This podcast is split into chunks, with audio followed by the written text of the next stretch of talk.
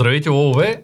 По повод това, че имаме доста клиенти, които имат затруднение в това да организират своя бизнес, решихме да направим една поредица от няколко видеа, в които ще разкажем малко повече за това как човек да си оптимизира бизнеса. Казвам здравей на Ангел. Здрасти, Ачка. Здрасти, Цецо. Добре дошъл на гости. Добре заваро. Подготвил съм едни въпроси, част от които са обсъдени в бизнес организиране и структуриране в нашия курс. Тъй. Но искам да ги обсъдим съвсем безплатно за всички зрители. Да, бе, разбира се.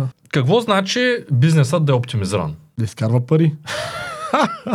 Не означава само това, зависи от ситуацията на даден бизнес. Има бизнеси, които изкарват пари, но примерно са, да речем, изкарват ги много трудно, с много големи усилия и много нерви. Нали, може би познаваш такива хора, които като цяло имат успешни проекти, обаче нямат време, напрегнати са, все нещо гори, все нещо трябва да се гаси, все някаква дупка тече, трябва да се запълват. Тоест може в тази посока да е. Но това да речем са по-редки тия казуси. В повечето случаи хората, когато нямат много добра организационна подготовка, много често самия бизнес не излиза на печалба дори. Тоест той не може да произвежда те затова и фалират. 95% от бизнесите фалират до петата година. Така че мисля, че това най-вече означава да може да произвежда пари един бизнес и след като започне да произвежда пари, вече след това може би да ги да повишава ефективността на екипа. Нали, Много неща могат да означава в този смисъл. Има някои бизнеси, които са с добър бизнес модел. Нали, ако са планирани добре, тогава те имат примерно, много ниски постоянни разходи, добре са измислени. И тогава, да речем, по-малка нужда имат от организиране и оптимизиране. Пример, ще дам с MLM компаниите. Те са много добре замислени като бизнес модел. Тъй като имат много ниски постоянни разходи, добри печалби обикновено имат. Те така работят, че обикновено за създателите си работят добре. Там за ръководството. Нали, обикновено те не работят добре за екипа, нали, за надолу. но Да речем, че не е задължително всеки ръководител на компания да го интересува какво става с екипа му.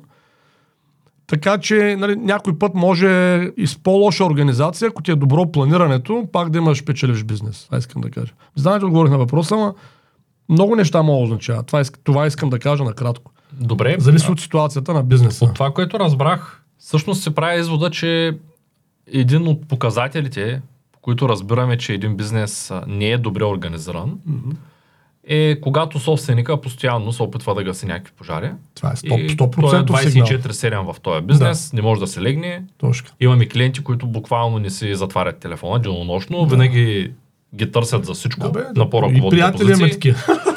да, да, не за ни клиенти. Тоест това е първия показател, че нещо не е наред в този бизнес. Да, просто не знам дали първия със сигурност е един от показателите, така да се да обобщим. Със сигурност е един от показателите. Не знам дали, е- дали е първия, втория или третия поред. Може да зависи от други фактори, но със сигурност е знак, че бизнеса не е добре организиран. Нали, със сигурност. Защото ако един човек постоянно се налага да гаси пожари и постоянно да е на телефона, това означава, че няма добри процеси в самата компания. Тоест хората по-малко или повече не са много наясно, нали, екипа имам предвид, може би той самия, не съм много наясно какво точно трябва да свърши, кога, какво означава да е свършено, нали, много, много, има много неща. Значи има една много хубава книга на този Еляхо Голдра, тя казва Целта. Тя е като роман е написана. Един човек, който е управител на производствен завод и среща един физик на едно летище, такъв е сюжета. И там той, този физика, все едно Абе, за две минути му казва къде са му проблемите във фирмата. Той стои като втрещен, защото откъде знае, нали, че, че е така. И той му казва физика, виж, ще, разбереш как разбирам на човека, как разбира, как се разбра, че аз имам такива проблеми в моя завод. Той казва, ами защото то се вижда, че не знаеш каква ти е целта. и вече той сюжет се развива върху това, как той почва да мисли, каква също е целта на бизнеса. И оттам, е много интересна книгата, тя е за менеджмент, за теория на ограниченията. Така че, такова е. Когато човек постоянно гаси пожари, това означава, че не, никак не е добре организацията, която той управлява, не е добре структура. Благодаря ти за отговора. Как да се повиши ефективността на даден бизнес? Какво означава повишаване на ефективността? Тук първо може би трябва да разграничим ефективност от продуктивност, защото хората ги бъркат, за да ти отговоря на този въпрос. Често сме го давали като пример, но да, за новите зрители. Защото продуктивно, примерно, как дах пример на CMLM компаниите, те често са продуктивни. Нали, без значение какво продават, те често са продуктивни, защото, примерно, без значение ли продаваш а, там парфюми, хранителни добавки, застраховки, нали, няма значение. Реално ти не плащаш на търговците, създава си някаква система, те гледаш обем да имаш от хора, които да продават, те по-малко или повече продават, компанията горе-долу е някаква печалба. Нали, дори с малък, нали, тъй като нямаш разходи за търговци, те могат да са безброй. В този смисъл. На компанията има някаква печалба и обикновено ръководството изкарва някакви пари.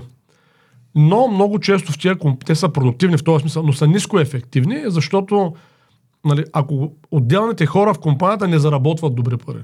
Нали, в тия компании средностатистическия там член нали, не Не изкарва, изкарва добра сума пари. точно така, да. Единици са тия. Примерно от 20 000 човека минали, за да речем 10 години през една компания, ако има 10, 20 до 30, дето да изкарват горе по 2, 3, 5, 10 хиляди, пак е добре. Нали, обикновено толкова няма. Е, което означава, че това е съвсем различно. Ефективна е компания, която дава възможност, която повишава средната добавена стоеност на отделния човек вътре в компанията. Това я прави ефективна. И ефективна компания не може да има със слаба организация. Защото, как дадах пример, нали, ефективната компания, тя позволява на отделния, без значение, дали е в търговец, дали е в производството или там какъвто да е член на екипа, да повишава доходите си на база на това, че дава още и още добавена стоеност нали, за самата компания. Така че това е ефективна компания, която постоянно расте а, добавената стоеност само от парите, които произвежда средния служител. Средно на човек. Пари трябва да се увеличават в една компания. Приходи трябва да се увеличават средно на човек. И тогава това означава, че тя е по пътя на ефективността. Това не е задължено да е свързано с увеличаване на, на продукцията, нали, защото примерно ние можем да произвеждаме 100 автомобила с 100 човека на месец. Можем да произвеждаме 100 автомобила с 10 човека на месец. Нали така? Тоест, в този случай ние продуктивността я запазваме, тя е 100 автомобила, не се променя, но тъй като сваляме броя хора, които са нужни за да се произвежда, увеличаваме 10 пъти ефективността. Сега, разбира се, идеалният вариант е, нали, ако 100, от 100 човека да произвеждат 100 автомобила, да минем на 100 човека да произвеждат 1000 автомобила. Нали, това е по-добрият сценарий, в който да увеличим и продуктивността, и ефективността. Но това са различни понятия. И често, много често се бъркат. Като ги объркат, собствениците тръгват в посока продуктивност, като си мислят, че това е свързано с ефективността и оттам не е задължително екипа да е много доволен. Нали, защото ако правиш подобрения в една компания, които изключват екипа, да речем, следствие на това подобрение, ти го уволняваш човек. Нали, или следствие на това подобрение му намаляш заплатата, защото той вече няма нужда да прави нещо, нали, примерно някаква задача. Нали, това не е, не е окей, нали, това не е въобще правилната посока. Правилната посока винаги, ако се правят подобрения без значение, ли са технически, организационни или там каквито и да са, те не да заместват хората, а да помагат на хората да си вършат по-добре работата. И по този начин да се повиши ефективността. И така, просто го казвам, нали? Не знам отгоре ли на въпроса. Да, отговори ми доста пълно, благодаря за което. Следващият ми въпрос е свързан с графика. Тъй като ние използваме различни софтуери, за които ще споменем малко по-напред или в това видео, или в някои от следващите видеа. Вчера един от колегите, тъй като а, доскоро видеоедиторите работиха без график. Да. Тоест те просто имаха задачи, свършват цената, почват втората. Сега, тъй като вече имаме достатъчно опит и знаем кое колко време отнема, Да. а, аз искам да видя графика на всички, което да го предам на менеджмента, т.е. заедно с Да. менеджмента да можем да виждаме графика на всички. Един от колегите каза, ами аз защо пък, като имам HubStaff, HubStaff е софтуер, с който ни той следи кога работим и кога не работим, прави екранни снимки и ние се разпределяме задачите в него и съзнае от колко до колко часа какво сме правили. Да. И тогава ме попитаха, колеги, защо да се слагам нещата в график в Google календар в случая, при положение, че всеки може да види накрая HubStaff. Да. Нали, Тук разликата е съществена. Да. Едното е, ти почваш да работиш и казваш, аз от 2 до 5 работих по еди си кое, а другото е, преди да почнеш да работиш, казваш, че от 2 до 5 ще работиш по еди си кое Да. и някой може да види как си запланирал времето. Точно така. Защото в противен случай може да видим само миналото, това, което Да. вече е станало. Да. Та, тук въпросът ми е, може ли според теб всеки един отдел да има график и важен ли е този график за ефективната работа на, Значи, на цялата фирма? той е 100% важен. И тук този пример, който даваш с а, такъв софтуер за, едно, за наблюдение на работата или там за измерване на работа, той, е съвсем, той на него му е съвсем друг смисъл на този софтуер. Смисъл, сравнимо Той с няма нищо общо, да. Да. Просто искам да, да обясним разликата, защото в много фирми има хъбстав и няма график. И Да, те казват, да. нямаме хъбстав. Или в други фирми има карта за кога влиза човек Да, и да. кога се тръгва, но това не е график. Това може да се разбере много добре в светлината на това, което тук що казахме за продуктивността и ефективността. Наличието на HubStaff или софтуер, който измерва отделният човек, нали, кога работи и кога не и какво работи точно и с каква скорост го прави, защото е това прави горе хъпстафа. Да. Нали? Той е свързан повече с продуктивността. Тоест фирмата иска да е сигурна, че ще плати някакви 10 часа на 10 адекватни часа. пари за адекватен труд и няма да бъде подведена. Тоест това е идеята на, нали, основната идея на такъв тип системи. Докато графика е съвсем друго нещо. Графика помага на човека, който го ползва да си увеличи ефективността. Да. То е съвсем различно нещо. Дори аз веднага ще дам един пример, който е много пресен пак от Да. случка от нашия екип.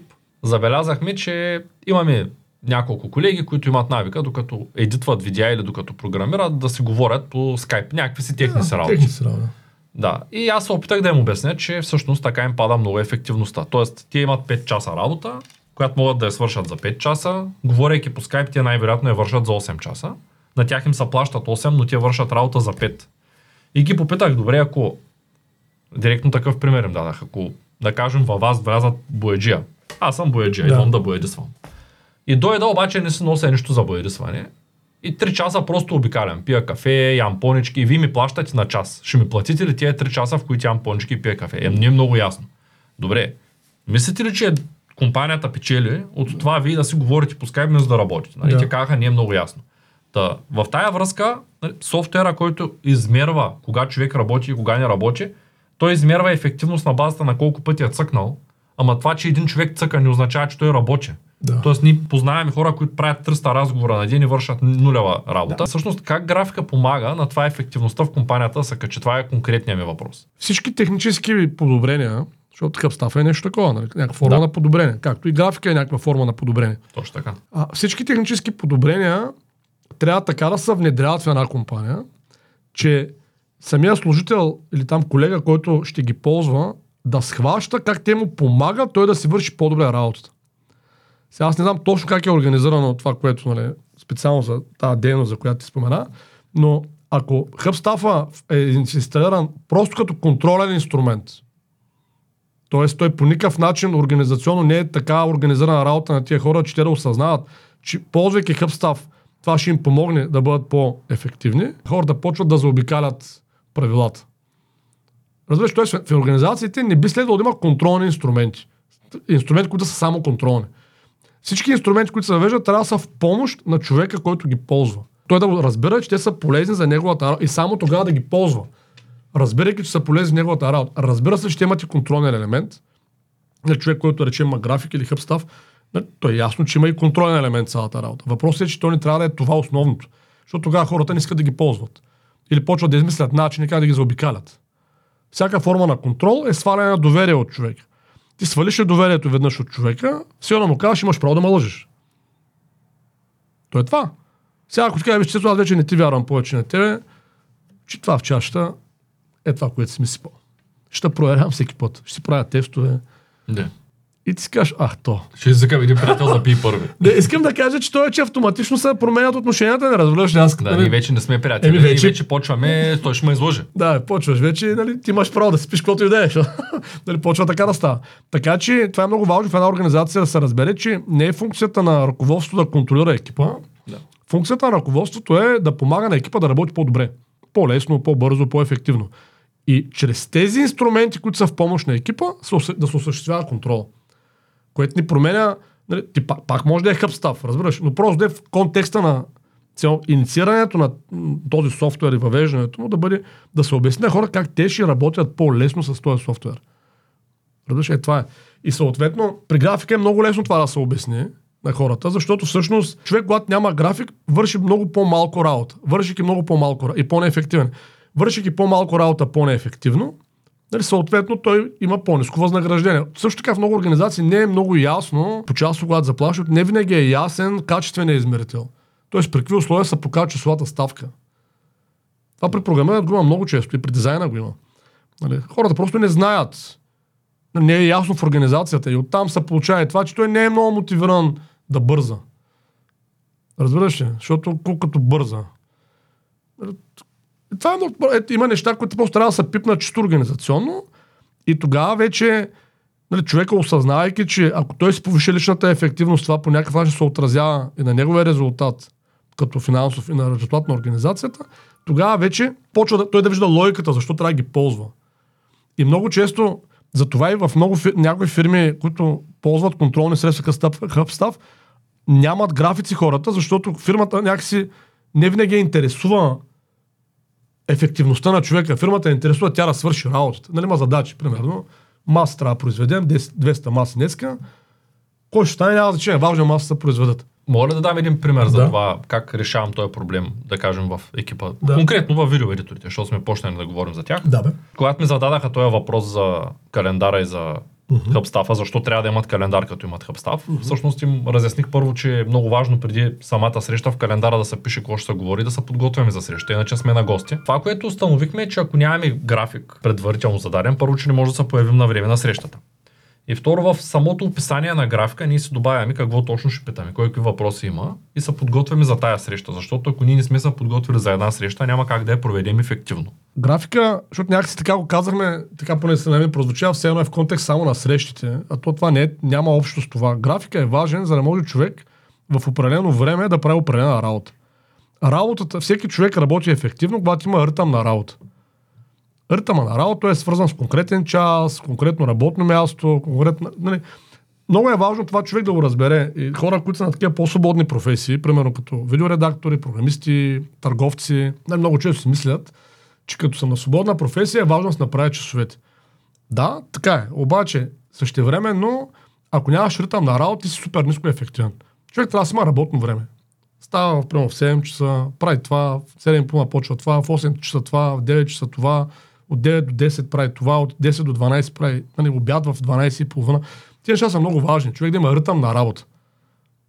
И тогава вече в този ритъм на работа, когато имаш добре подреден дневен график, тогава ти можеш да сложиш слотове, примерно слотове за учене. За да можеш да научиш нещо, което ще ти помогне да си по-добър в това, което правиш. Може да сложиш някакви слотове, които са адеква... по-адекватно да починиш. За да не като си като парцал, нали? Ти си направил тия 10 часа, ама и когато си ги направил, те са били през нощта, ти си мислиш, че си нощна птица, няма такива хора така смислят. Да, Нали, Това същите хора. много хора си мислят така. Да, да, обаче то не е вярно, нали? Така че... Няма нощна птица. Да. Така че графика е супер важен за всеки един член на екипа, за да може първо да си подреди работата. Да, разбира се, важно е и другите колеги да знаят кога какво ще се свърши, защото много често ние сме свързани в една организация с другите колеги, но най-вече е важно самият човек да осъзнае, че това е добре за него. Че той ще живее по-добре. Ще има време за всичко, примерно ако е семейен, ще има време за семейството, ще има време да се почине, ще има време да се образова, а не сега да си мисли, сега е в последния момент да трябва да върши нещо, сега тази през нощта ще го свърша, на обяд ще го свърша, да то просто не работи така.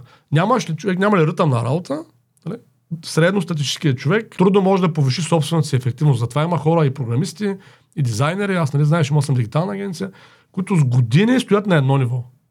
И въобще не мърдат. Това го виждам много често и при мои приятели, които са професионалисти, които са много добри в това, което правят. Много, много добре. Обаче става точно това, което ти кажеш. Единия ден почва работа в 8, единия ден пък решил, че не му се спи почнал работа цяла нощ бачкал, другия ден пък целият ден спал, пък после и всеки път, като го видя, той всеки път е по-изморен, всеки път е по-неефективен, поставя се цели, които не може да ги свърши, защото няма график, не може да измери кое колко време ще отнеме. В един момент почва едно напъване, като си обещал, че нещо ще го направиш до петък и като си неефективен, и като се окаже, че петък не си го почнал, пък трябва да го изареш днеска, после то се оказва, че не е направено като хората, трябва да го правиш отново. Да, бе, да. И влизат в един омагиосен Точно кръг. Той, е- той е капан, особено ако човек, защото обикновено това го имат като, като старт, така в живота по-младите хора. Да. Обаче то капана идва от там, че ти с времето устаряваш. На което не се учите много много. Тоест, да речем, организмът ти, ако може да понесе някакви такива шокове, Да. между 20 и 30, да речем, от 30 нататък, нали, лека по лека спира да ги понася. Все по-трудно. Освен това, социалните функции се осложняват. Нали, преди си няма никакви ангажименти, в един момент се появяват приятелка, може би някакви деца. Нали, ти почваш да имаш други функции в живота и когато си свикнал да си неорганизиран и да правиш всичко в последния момент, или, то това ти пречи в другите области на живота се развиш адекватно. И затова има толкова много хора, нали, които всъщност много им е трудно това с а, партньорство, с семейство в наши дни. Да, даже гледах една статистика в Америка, в интернет, че това от преди няколко година статистика 27% от а, момчета над 18 годишна възраст в Америка са девствени. Нали, защото, и се повишава този процент, защото ти просто ти не можеш да стигнеш до някакви нормални взаимоотношения с другия пол, нали, дори.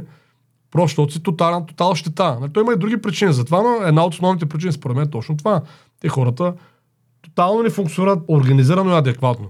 Нали, и ти като организираш неадекватно, като функционираш, извинявам се, неадекватно, то някакво да стане. Да. Не знам дали знаеш, че хората имат средно между 100 и 300 навика на ден. 100, от 100 до 300. Да. И ако почнеш да се вглеждаш в един човек, ако ти стане по-близък, почваш да виждаш колко много навици има и какъв голям процент от тия навици тотално не са чак толкова ефективни. Да. И когато видя един професионалист, който има много навици, които са неефективни, това ми е ясно, че той няма да работи ефективно в работа си. Колкото и да е добър като професионалист. Най- Най-малкото един човек, ако има навика да пуши по две кутии цигари на ден и има навика винаги да пуши цигарата си навънка, на Да. терасата, ми то той 3-4 часа е на ден с цигарата навънка. Ако пък е седнал до още 5 човека, ред не пушат, почва да ги вика да си правят компания, почват и те да се заразяват с същия да. този навик, той пуши, те си говорят. И в един момент всичко приключва. Това въжи и за жените, които имат навика а, един час да си гледат лицето пред огледалото, един час косата, един час при това в банята и в един момент се оказва, че ти имаш едни 3 часа на ден, ако си жена, жена такава, която винаги иска всичко да е перфектно Да. нея. Нали, И, и, и обратната страна, забелязвам колкото по-развитие е един предприемач, колко повече еднакви тениски има. Защото просто знае, че това е един час сутринта, в който той е като Да. кифла. Трябва да избере сега костюм, после риза, после кофти, защото и аз съм така обличен в момента, нали? да изглади ризата, да... Аз съм си подредил Е, ти процеса. Поне, ти поне си има причина да е така, нали, защото снимаш, нали, но повече хора няма нужда. нали, Да, това са жената, дето отива до магазина и при това, защото аз съм имал такова гадже преди време, за да отиде до магазина един час гримиране. Да. Нали, това после тази жена, където и да отиде на работа, Ма не само тя, Тя после ще има семейство, как ще гледаш тия деца. Нали, то, представям се аз. то е такова много Аз няма забравя, да, направих на една жена скоро с няколко деца един комплимент за косата и тя му се обърна и ме погледна така и каза. Да, да, само съм си сложила ластичка, наистина. Защото тя изглеждаше добре, ама просто нали, Да, жената ами просто не, то кога фи- пък, на- казваме го в този тон, Да. нали, кога си мислиш, че има време си гледам косата изобщо? Той има и предвид, че то, това е като всяко нещо и при нали, дамите, които са по-заети за семействата, ти в един момент почваш да се научаваш как да изглеждаш добре, без да губиш много време за това. Не, това е форма на ефективност. Разбираш, това е като в работата. Ти ако се стремиш, човек, ако се Да. стреми да е ефективен професията, той намира начин нали, да прави нещата добре и за малко време. Нали, смисъл, то също е, също е при гримирането и нали, да изглеждаш добре. Просто намираш начин да, да изглеждаш добре за по-кратко време. Да, само да кажа. че избора обличането на един костюм при мен е 5 минути. Да. Аз съм си намерил начин, по който даже те са окомплектовани предварително, не ги окомплектувам, аз само ги закачвам. И искам тук да споделя един, едно решение на този проблем. Да. Как човек да разбере колко е ефективен и как да се дигне ефективността сама, сам по себе си. Да. Това е нещо, което много ми помогна, не помня от коя книжка го четах, обаче Да. го интегрирах при себе си. Започнах да записвам всичко, което правя, ден О, по Това ден е супер, да. и да записвам колко време ми отнема. И установих, да кажем, че аз 3 часа на месец си оправям, си опълвам леглото. 3 часа. После седнах, убедих се, че този навик е излишен и че ако не си оправям леглото, даже не се събират толкова много бактерии, а карите не, не вареят, нали, Да. провитрява се. Тоест няма някакъв кой знае какъв плюс от това да, си Да. оправяш леглото, особено ако само ти си влизаш в спалнята. Да. И го махнах и си освободих 3 часа. И по този начин, когато човек се запише навиците, това не означава човек да не са къпи, да не си ми зъбите или нещо такова. Каквото прецени може да махне. да, Да, види кои са му излишните неща. И ние наистина правим изключително много неща, които са машинално сме ги заучили, като някакви си ритуали такива наши си, и те изключително много ни, ни смъкват полезно действието. да, и липсата на стриктен график също така блокира яснотата за дадена задача, колко време всъщност трябва да отделим. И затова, първо, за нещо, което може да отнеме примерно 2 часа, съвсем нормално го свършиш, без да, да се вика да бързаш дори, много често може да на 4-5 или да го правим цял ден дори. Да. Защото ние докато почнем, а днеска, а утре, а след малко, че като почнем, защото то не е ясно кога. Докато като имаш между 10 и 12, ти няма, няма мърдане вече. Нали? Да. След 12 почваш нещо друго. А като го нямаш в графика, може да решиш, че трябва точно сега да едеш. Да, примерно, или някой ти звъннал, нали? Да. И сега трябва да се видя с него, нали? Защото видиш ли, да, ти му трябва много работа, той в живота винаги ще има някой, някой да звънне, някой да се обади, някой нещо интересно да предложи живота, Да. друго. Той въпрос е, искаме да постигнем целите, нали? Или... Да пием кафе Или точно в момента. Да, на поредното кафе, което не е извикал. Да, защото това са... заб- На той съвременната култура е малко така много особена, базирана около забавленията и около... Нали, една така концепция, че човек може да прави каквото иска в живота, което води до това, че той нищо не прави в живота. Нали разбираш? Едно такова, защото всичко мога да правиш, но всичко е като нищо. и особено при младите хора. А всъщност човек, ако няма цели, нали, това е абсурдно, той до никъде няма стигне. Ние сега в женската програма имаме едно конкретно момче, което, ако не се лъжа на 18 години, Значи колко съзнат трябва да си на 18 години, нали, да, да се включиш, да дадеш 10 хиляди, запишеш 6 месечната женска програма. И аз, защото на интервюто, там предварителните интервюта, като си говорих с него, той ми каза, че има си приятелка, вече са планирали минимум 3 деца, нали, всичко го е подредил по... Нали, и разбираш, и то човек, е, това е ефективен човек. Той почва ефективно с живота си. Нали, от 18 влиза в смисъл професия, която е добра, нали, като и перспективна и доходоносна. Има си вече планирал се личния живот доста добре по определен начин, ми, че той след 10 години може да се пенсионира той.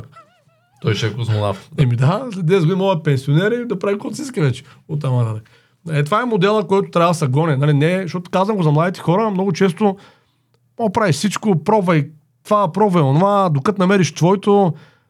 Това са такива много едни заблуждаващи о, как да кажа, послания, които в момента за живота предлага. Та малко избягах от тая тема. Да, да. А, но преди да опишем работните процеси в фирмата, да, ние като да. ръководители описваме работните процеси, да.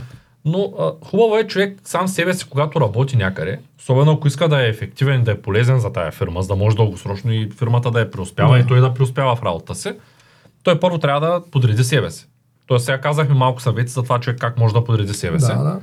Но защо е важно ние да се подреждаме фирмата и защо изобщо е важно да се описваме процесите? Важно е, за да може и ние да имаме яснота точно какво върш, вършим ние и се върши в организацията и да можем да го предаваме и на другите.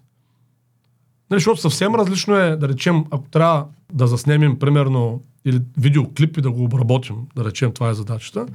Едно е този процес да е целият описан. Постъпки.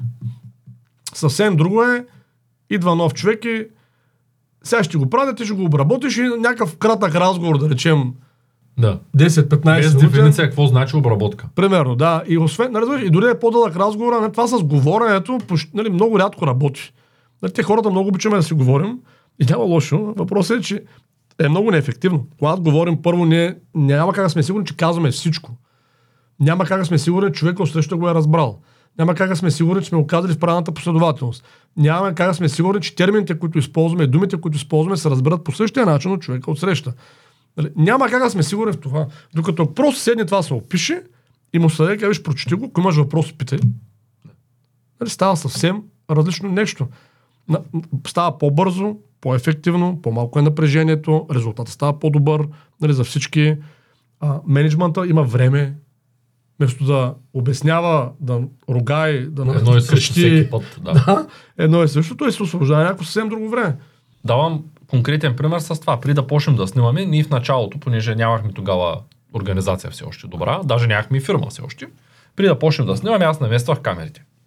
И ако някой гледа старите видеа, може да забележи, че някой път лампата не свети, друг път свети, тъз зад мене някой път свети, тъз зад тачката някой път свети. Случвало се е да запишем подкасти, да нямаме микрофони, а, случвало се е да запишем и да нямаме камера, или пък да се изключи по средата, защото свърши батерията. В момента имаме един много дълъг 70 и няколко точков списък, който всеки път се гледа. И колкото и странно да звучи, това нещо изключително добре работи. Да, бе. И давам пример. Нали, Батериите по камерите, включени ли са захранванията, наместен ли е фокуса, наместено ли е ISO-то, пуснат ли е рекордера, наместени ли са микрофоните, микрофона начката от неговата страна ли е. Имам даже един списък, който е обръснал ли са, оправил ли си яката, защото някой път съм снимал с дигната яка. Нали? Колкото смешно да звучи. И давам веднага пример с една жена идва да ми помага да чистим. Вкъщи чисто да. докато маня, пак с цел ефективността. Аз просто нямам да. възможност. Живея на етаж. Да. И тая жена първите пъти идва, тръгва си гледам тая жена. Пише и тук, нали, пая жените, окей. Следващия път гледам прането, седи в пералнята, не е изварено. Пише и пералнята. И викам, окей, подредили сме си бизнеса, чая пром да подредя нея. И може да забележиш, като отидеш в трапезарията, как имам един списък. Отгоре тя си пише датата. Да, и отстрани има едни квадратчета. И, и пише. Почувстване на прозорци, тя, нали, почувстване на тераса, пране, гларене на ризи и така. И това нещо и го дадах първия път. Тя беше шокирана, даже не знаеше дали да дори втори път да чисти. Да. Направо беше притеснена, защото никога никой не го е дава. Викам, виж, много е просто. Поглеждаш терасата. Чиста ли е? Ако е чиста и няма да я чистиш, пишеш не, защото си погледнала, но да. ако ще я чистиш, пишеш да. Отдолу пишеш колко часа си работила, аз на масата ще оставя пари и си взимаш колко сме се разбрали. Мен няма да ме имаш, аз не мога да стоя тук цял ден да те гледам. Нали? Това за доверието, което да, каза. Дадах й аларма, достъп, ключови, оставих я жената. Жената ми звъни после и вика, всичко съм оправила, взела съм си пари, нищо не съм пропуснала, сигурна съм. Викам, да, така е, аз знам, че не си Да. добре, благодаря ти. И от тогава всеки път, тя даже един път бях забрал да изваря списъка. А, тоест, нали, просто са свършили колонките. Тя си е дописала една колонка и си ги попълнила. Да, бе, той за нея е по-удобно. Тя, тя, е вече видяла. знае, че да. това работи. Работи, разбира се. Нали? И ако ние нямаме процес, ако ние нямаме списък, това го казвам за по-новите собственици на бизнес, много често работата е а- абсолютна загуба на време. Значи, виж, за всички. Има статистики, прямо в Lean менеджмента, на Toyota са ги правили на времето, защото Lean менеджмент е част от нали, такъв тип инструмент за подреждане. Значи статистиката е, че една организация, която няма описани процеси, работи на не повече от 10-15% от капацитета си. Това е в световен план. Както иска да му звучи на в момента зрителя, който има бизнес без процеси и си мисли, че е ефективен. Той така си мисли. Истината е, че работи на 10-15%, ако е нинджа на 20%, ако е мега нинджа на 25%. Но нали, никой не може да добута до 30%. Без описани процеси. А всъщност може да се добута до 100%. Може Постепенно, нали? Ако човек просто си описва лека по лека. Просто нали, е тегава задача, скучна е, не е много секси. Трябва да издържиш и на хейтерите, на приятелите си, които почват и до Кенефа ходиш по графики и Да. така нататък. Нали? Аз наистина вече, даже точно в предварителния разговор ти разказах за един приятел, който не го бях виждал две години, защото той просто не мога да се видим. Не, той единственият вариант да се видя с него е да звънни, аз да дигна и да тръгна. Да. И аз не мога. Да, да. И му казвам, човек, аре утре вечер. Той, ма как те утре вечер? Викам, че не мога, не Не, мога. той всеки има такива приятели. Аз, пък имам, аз имам приятел, той е все пак, защото се сещам, като казваш тази история, той ми е писал, като минаваш, вика, от еди къде си, да се видим, вика, на кафе. Вика, е така просто се видим. Аз нямам нищо против да се видя с него просто на кафе, обаче с него колкото пъти отида на кафе, първо, много е трудно да си говорим час, аз много държа да има час. Накрая успявам на някакъв час и отивам и него го няма. Да. Защото той няма график, Той разбираш. не е свикнал. И, И накрая, единствен даже ми се е му. случило да отида, да го чакам 30-40 минути, накрая си им за 5 минути, той пак има някаква задача. Нали, аз такъв, как да отидеш сега да пиеш кафе с такъв човек? Просто ми се занимава. То не е възможно. Еми, Трябва да си еляк и просто Е, да, да, си... е така да има време, вися там един половин ден, нали, да го оцеля. Нали? То просто... Да. За съжаление е така. Добре. Тук е И момент. само така, той се занимава с такива дейности, които са, нали, как да кажа, той няма никакви описани процеси, съответно си мисли, че е много ефективен и в бранша, в който работи, той е. Нали, само, че той, той, той е всъщност тол- точно толкова неефективен, като всички други, просто е по-продуктивен, защото работи много. И това е интересно, че нали, те хора си мислят, че работят много. И тъй като всички работят така, нали, не всички, но масово в България се работи без организация, някаква Да. структура. И ти като си малко по-активен, изглеждаш като супермен. в сравнение с останалите. Да. И когато, например, както тая наша питърска фирма е Конт, а, мина на професионален такъв менеджмент преди години, тя изведнъж, ако спомняш, имаше един период, тя просто избухна. Тя изглеждаше като свръхнова в сравнение с конкуренцията си. Те после навакска, нали? Но в началото беше така просто, защото за първи път някой в България нали, получи някой, нали, реши да използва професионални международни методи за организация и структуриране. И то беше като магия, нали? Все едно, все едно виждаш някакво извънземно. А пък всъщност това са някакви стандартни неща. Взел, че са подредил. Да, просто са подредила. Нали. Те не че при това, нали. те, те, сигурно на фона на всички други са били много по-подредени, но във всяка една област има използващи професионални инструменти, че да стават по съвсем. Въпросът е как, как да го обясним на хората, които не го осъзнават. Защото ето аз, аз имам хора в екипа, които ако сега пиша в скайпа, има два вида хора. Едните с графики няма да го прочитат. Другите са без графики, те Виж- винаги са навсякъде едновременно Да, виж- и си мислят, че много ефективно То работят. това, как да кажа, когато една организация е в процес на промяна, нали, защото то е нормално, се, до, до днеска е било еди как си и от, вече от утре почва да става лек, нали, еди как си. Трябва да има преходен, да се разработи преходен период, как да кажа, в който постепенно, постепенно се, да се създават инструменти, които полека, полека, полека да така да са си подредени, че от една страна да се вижда ползата за тия, които ги ползват, т.е. хората са Да мотивирани. осъзнават смисъла да го правят. Да, хората да са мотивирани да ги ползват, защото виждат за себе си, че това е по-добре. И от друга страна, тези пък, които не ги ползват, все едно да се създават бариери за все едно, все едно да се нещо като, като пропаст, като пространство между тия, които ги ползват и тия, които не ги ползват. И в един момент тия, които са много далече, или трябва да направят този преход, или трябва да стъгнат. Да. Това е. И това става постепенно. Нали, защото хубаво е да е постепенно, защото декларативно не работи. Защото ти ако днес кажеш, виж, от днеска е така, те тия, които не го правят, те ще се тръгнат. А е възможно, нали, те да, а то, то е зле за тях, не само защото нали, първо ще се разделим, а те може би са свестни хора, може би, нали. Освен това, може би, след това цял живот няма да се подредят, разбираш ли? Защото те къде да отидат, ако функционират така, няма да са много окей. И съответно е добре, има преход, за да може те да развият, които искат да развият осъзнаване и да направят това, това надграждане на себе си. Нали? Това е. Да, и, и това бунтарство, което се появява, се появява от неразбиране. Точно така, да.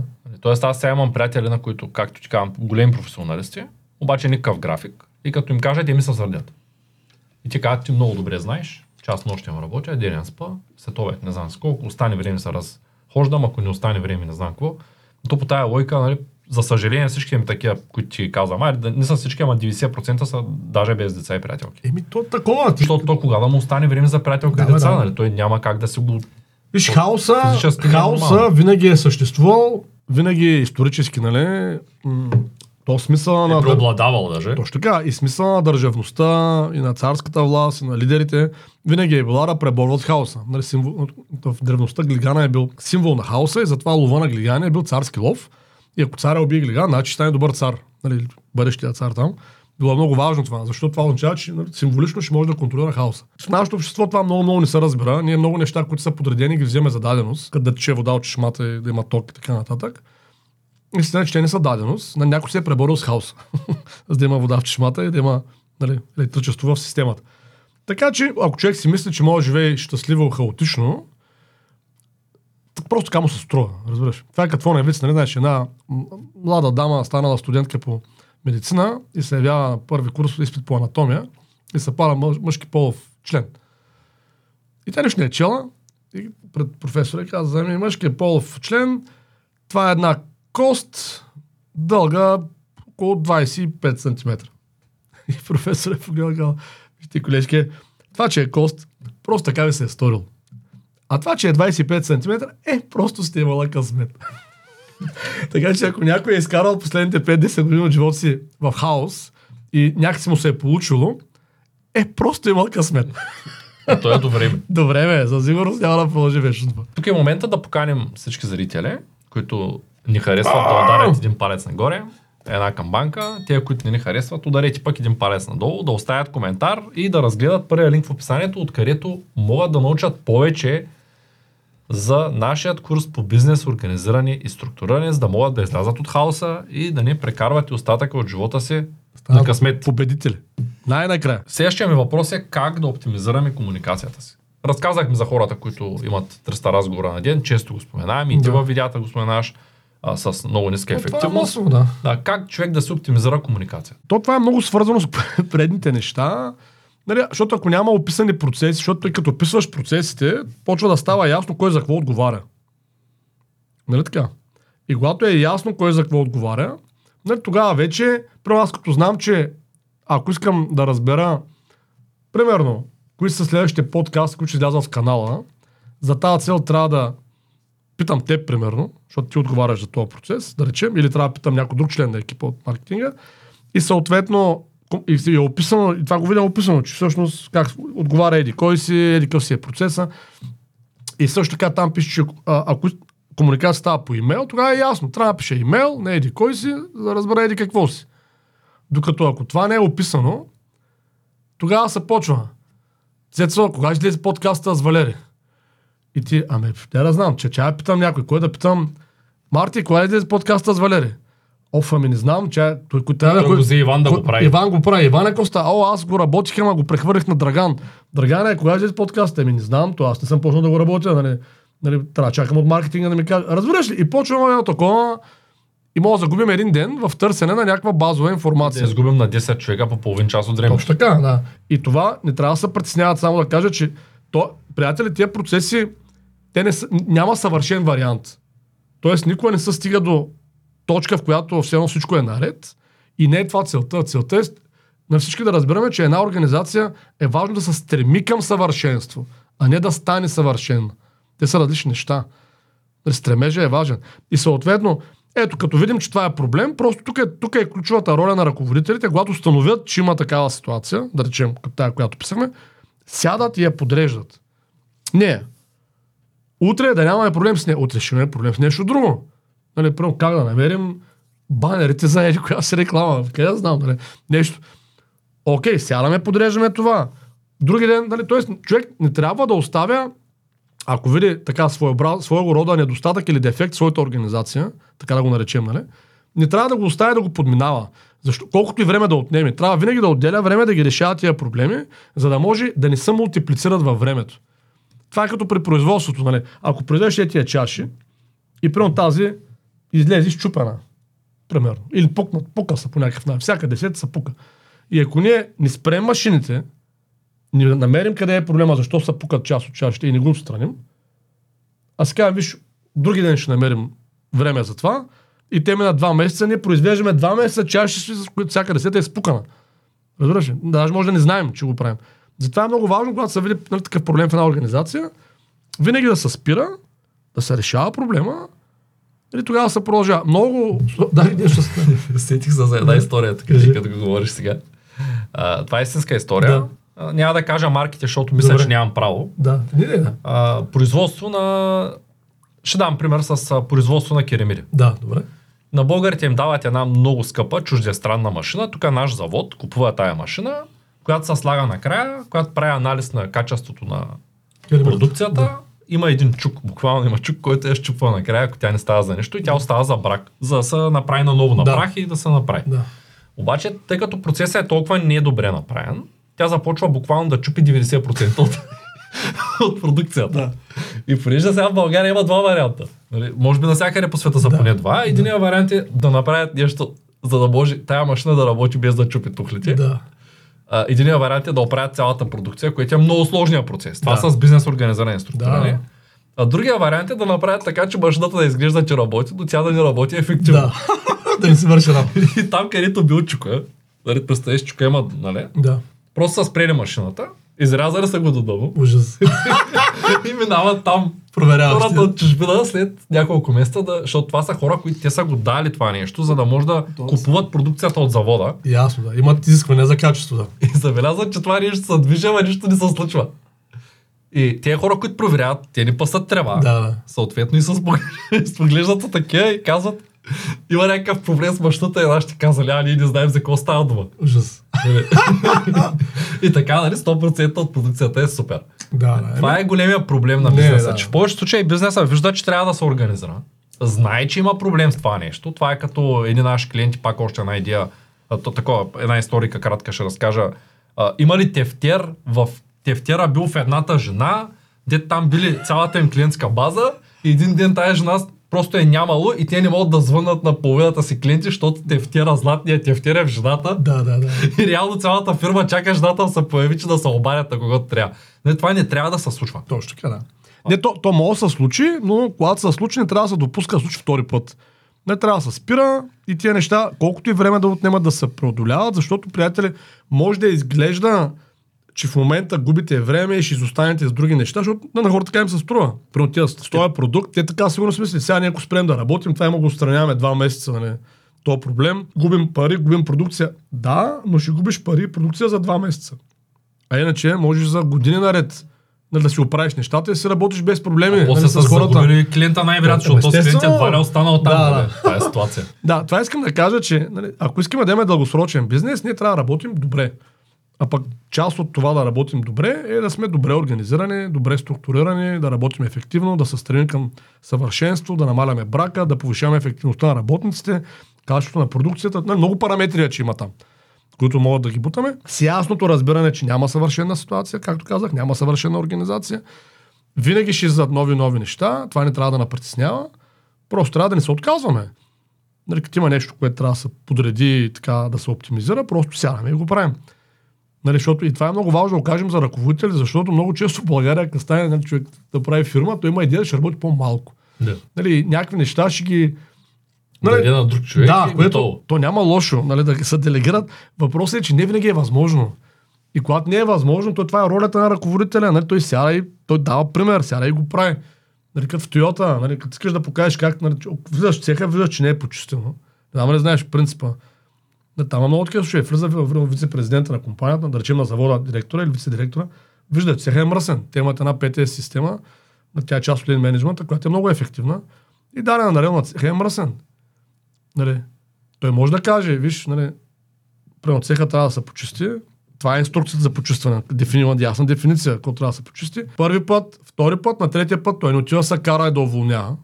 Той отива, сваля се кото въртовръзката и почва да чисти.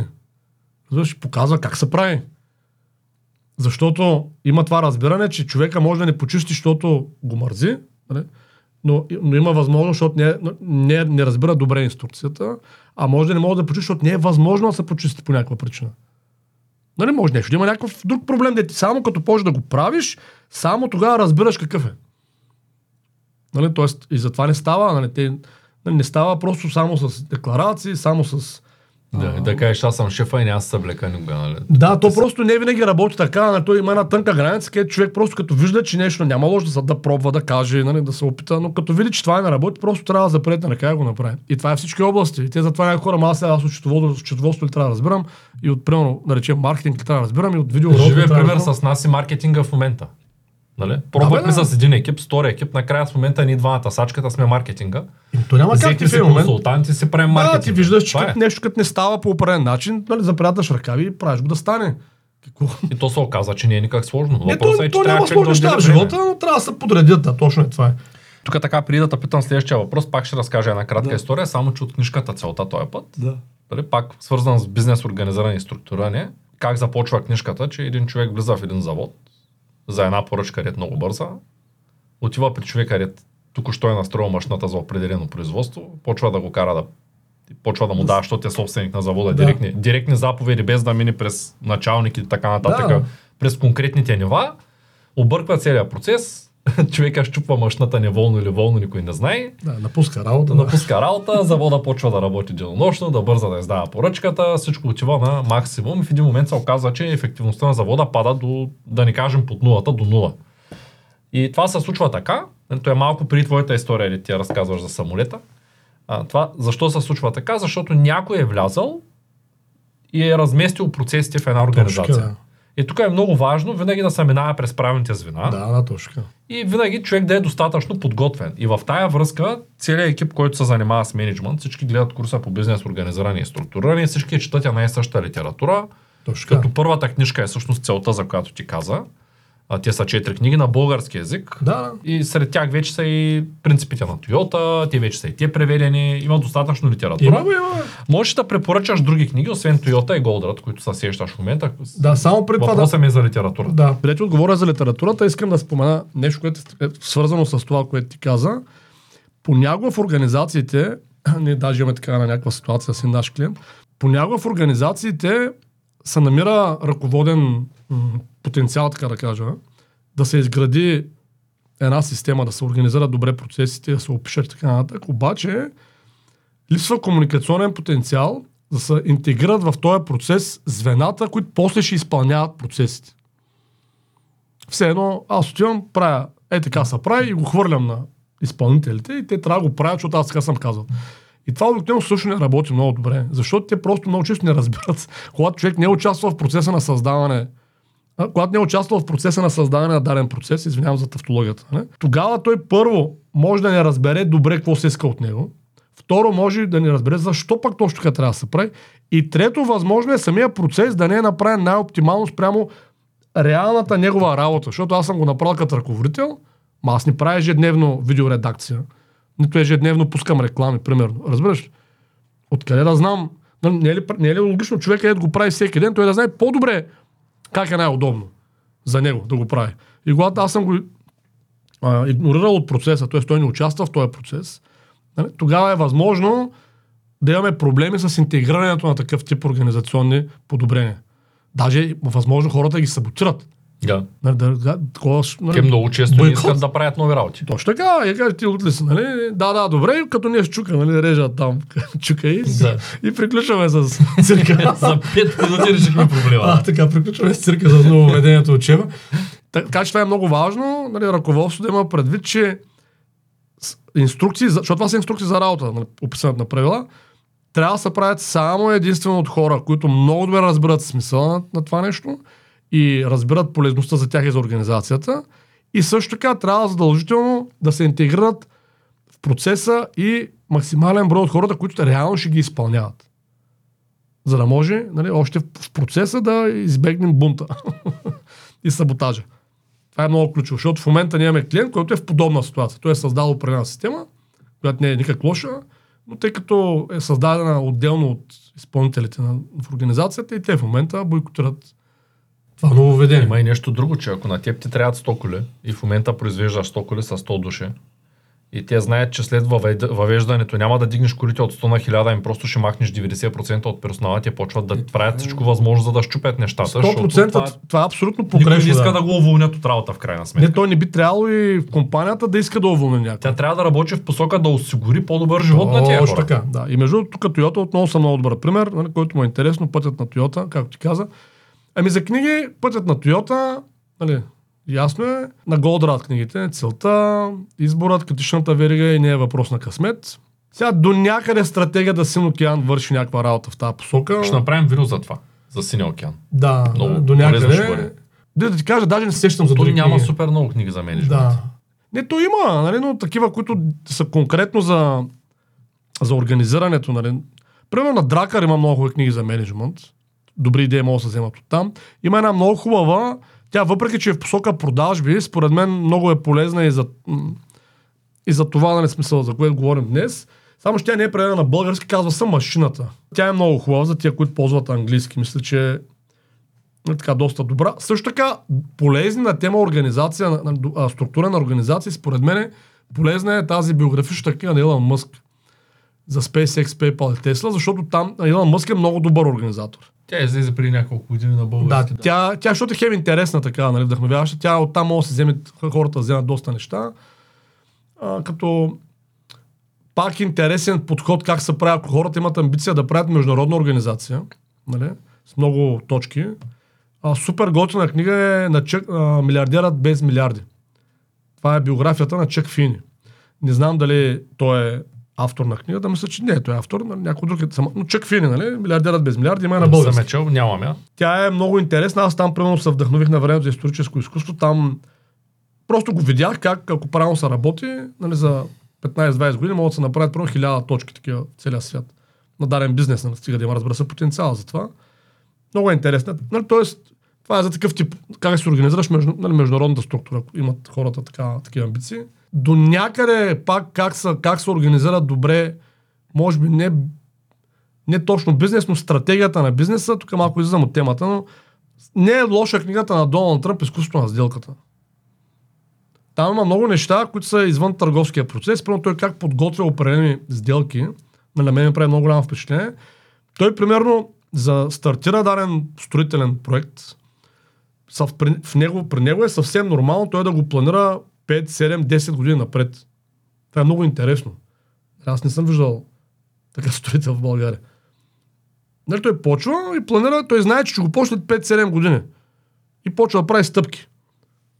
Което е супер интересно, според мен, пак на тема, нали, по-различна посока е, не е точно в тази нещо тема, но така реших да го кажа. От, пак е много интересно, на стратегически как да си управляваш бизнес.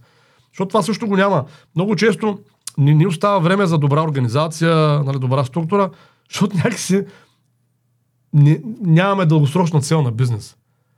Нали, ако ние знаем, че този бизнес поне 30, 40, 50 години ще занимаваме с него, еми не е добре да отделим една-две години, за да подредим. Това е като да знаеш, че живееш примерно в това жилище следващите 40 години. Е, не е ли една-две години мога да отделиш за някакъв по-основен ремонт, нали?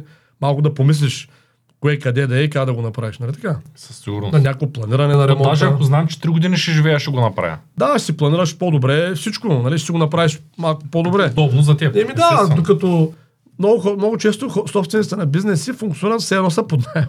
И на всеки момент ще ги изгонят от този бизнес.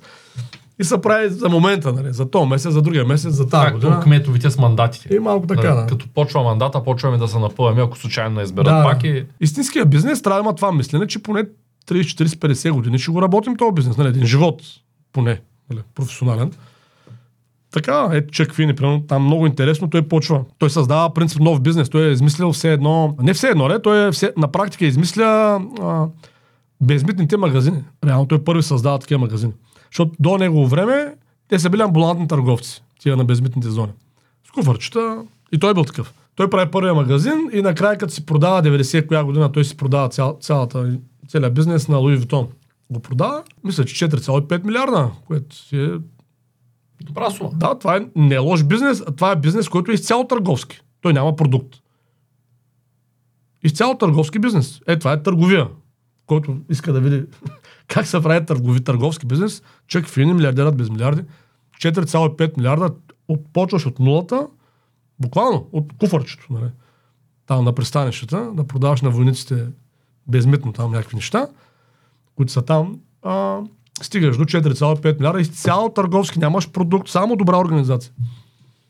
Мисля, че е много яко. Як пример. А вие какво мислите по въпроса? Напишете го в коментарите. Въпросът е важно ли е да е организиран процеса на работа в една фирма? Вашата фирма организирана ли е или фирмата, в която работите? Не знаете какво, напишете, напишете атака до пълна победа. Или само атака. Ние ще разберем останалото. Има хора, дето много дълго идва.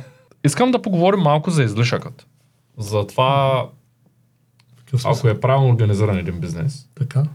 не трябва да има прекалено много излишък. Излишък от към продукция, продукти, Ага, които прави. буфери, да. да. Да има голям буфер, да. Да, да. Добре. Защо е важно човек да няма много голям буфер? Хубаво знаеш въпроса, защото си. той за човека е важно. Аз в финансовия план, като им кажа, да има пред, трябва да имам спестени пари. Аз казвам не. Защото като имаш буфер голям, да ти спираш да се развиваш. Всяка организация е така. Нали, човек е така, и организацията е така. Нали, затова е полезно на курса по финансова грамотност, затова е толкова полезен, защото изгражда правилните навици.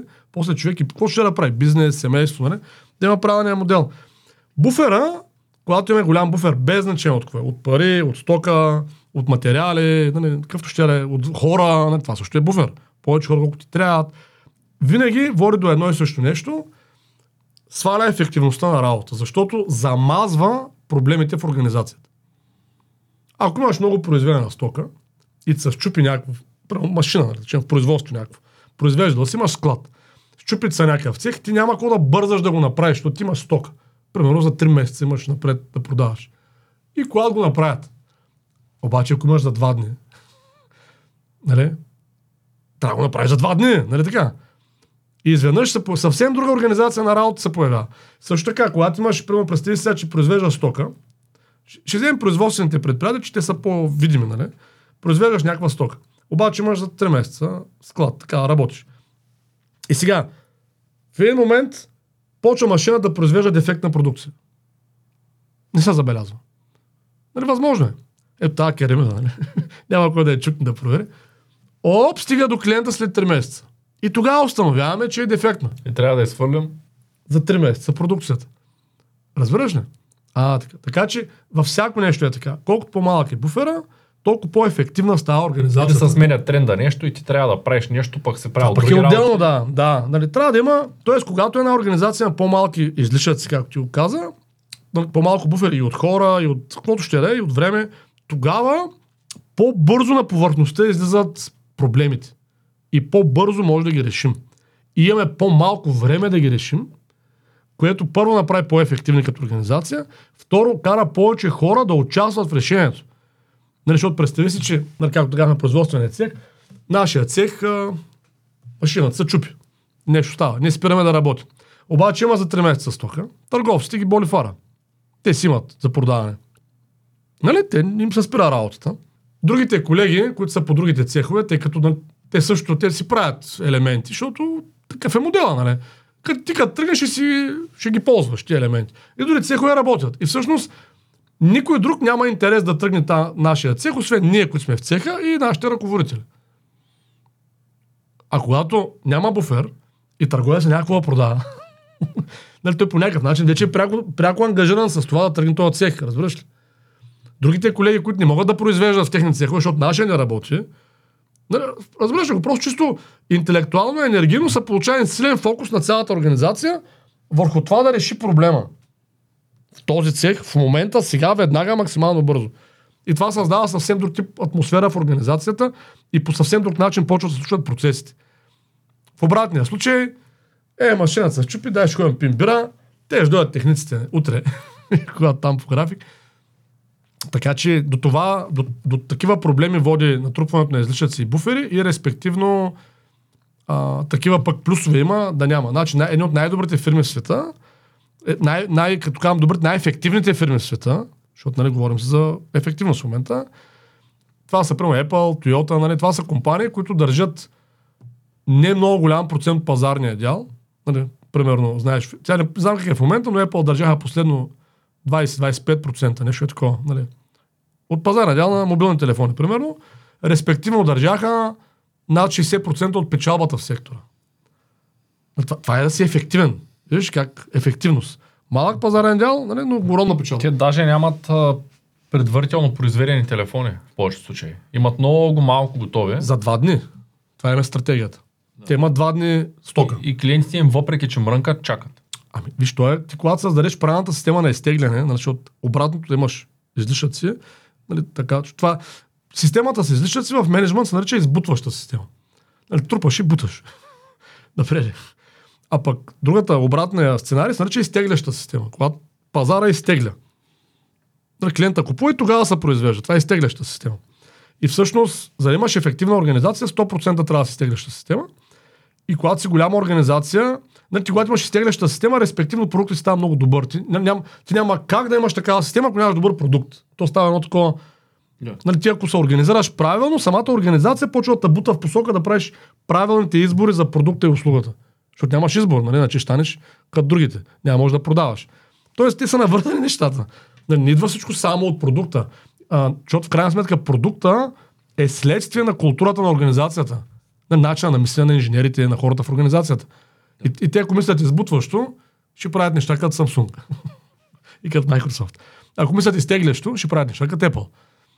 Нали, тоест просто е логично. Същия, при Toyota е по същия начин. Те държат а, относително малък пазарен дял Нали, въпреки, че са, те са най-голямата компания като марка, нали, те продават най-много в света, като отделна марка, но като процент държат, сега, не, сега ще объркам проценти, но не чак толкова голям пазарен дял нали, от общия брой автомобили, но държат огромен процент от печалбите в автомобилния бизнес. За разлика от марка, като Chrysler, като Ford, които даже не съм сигурен, че са напечала въобще последните десетилетия. така че, ето пак пример, когато имаш ефективна организация, тя просто изкарва много пари. Нали. Другите са по-продуктивни от Toyota, примерно нали, групата Volkswagen или, или Ford най-вероятно са много по-продуктивни от Toyota, обаче и какво от това? Те са нискоефективни. По-ниско ефективни. Нали? Не забравяйте да споделяте това видео с приятели, колегите да споделят видеото с колегите, за да може, тъй като те ще са доста полезни тези неща и за тая част от екипа, която не гледа боса. Еми, да, да задават въпроси, коментари. Та, темата е много интересна и е много важна за страната, защото истината е, че България ще бъде по, толкова по-успешна, колкото по-успешни бизнеси има в нея и по-успешни хора като цяло има в нея. И за да имаме успешно, успешни хора в кариерното развитие, защото не е нужно всички да стават предприемачи, за да имаме успешни хора в кариерното развитие, трябва да имаме компании, които да позволяват успешно кариерно развитие. Нали, тоест, то е някакво свързано такова. И от нас зависи да си правилно си подредим нещата, само до преди примерно 50-60 години ние сме имали топ такива предприятия в България. И назад във времето. И пак мой любимия Пенчо Семов, фабрика Успех. Или Победа, как се казва фабрика това Мисля, че Успех се казваше. Нали, той, тя е била в, на седмо място в Европа по производителност. Фабрика. По ефективност, извиняй. Съответно, заради тази фабрика, Габрово е, забравих колко години май, Абе няколко години е в топ 10 най, а, с най-висок брутен вътрешен продукт градове в Европа. да, като има години, където би Манчестър. Едно предприятие, обаче направим както трябва. И може да промени цял един регион. Много е важно да са ние предприемачите, да разберем каква огромна отговорност носим нали, от тази гледна точка. Благодаря ти. Не забравяйте да гледате и второто видео за бизнес организиране и структуриране. Ако е готово, ако не, тук ще видите друго видео за бизнес. Благодаря ти. Аз благодаря.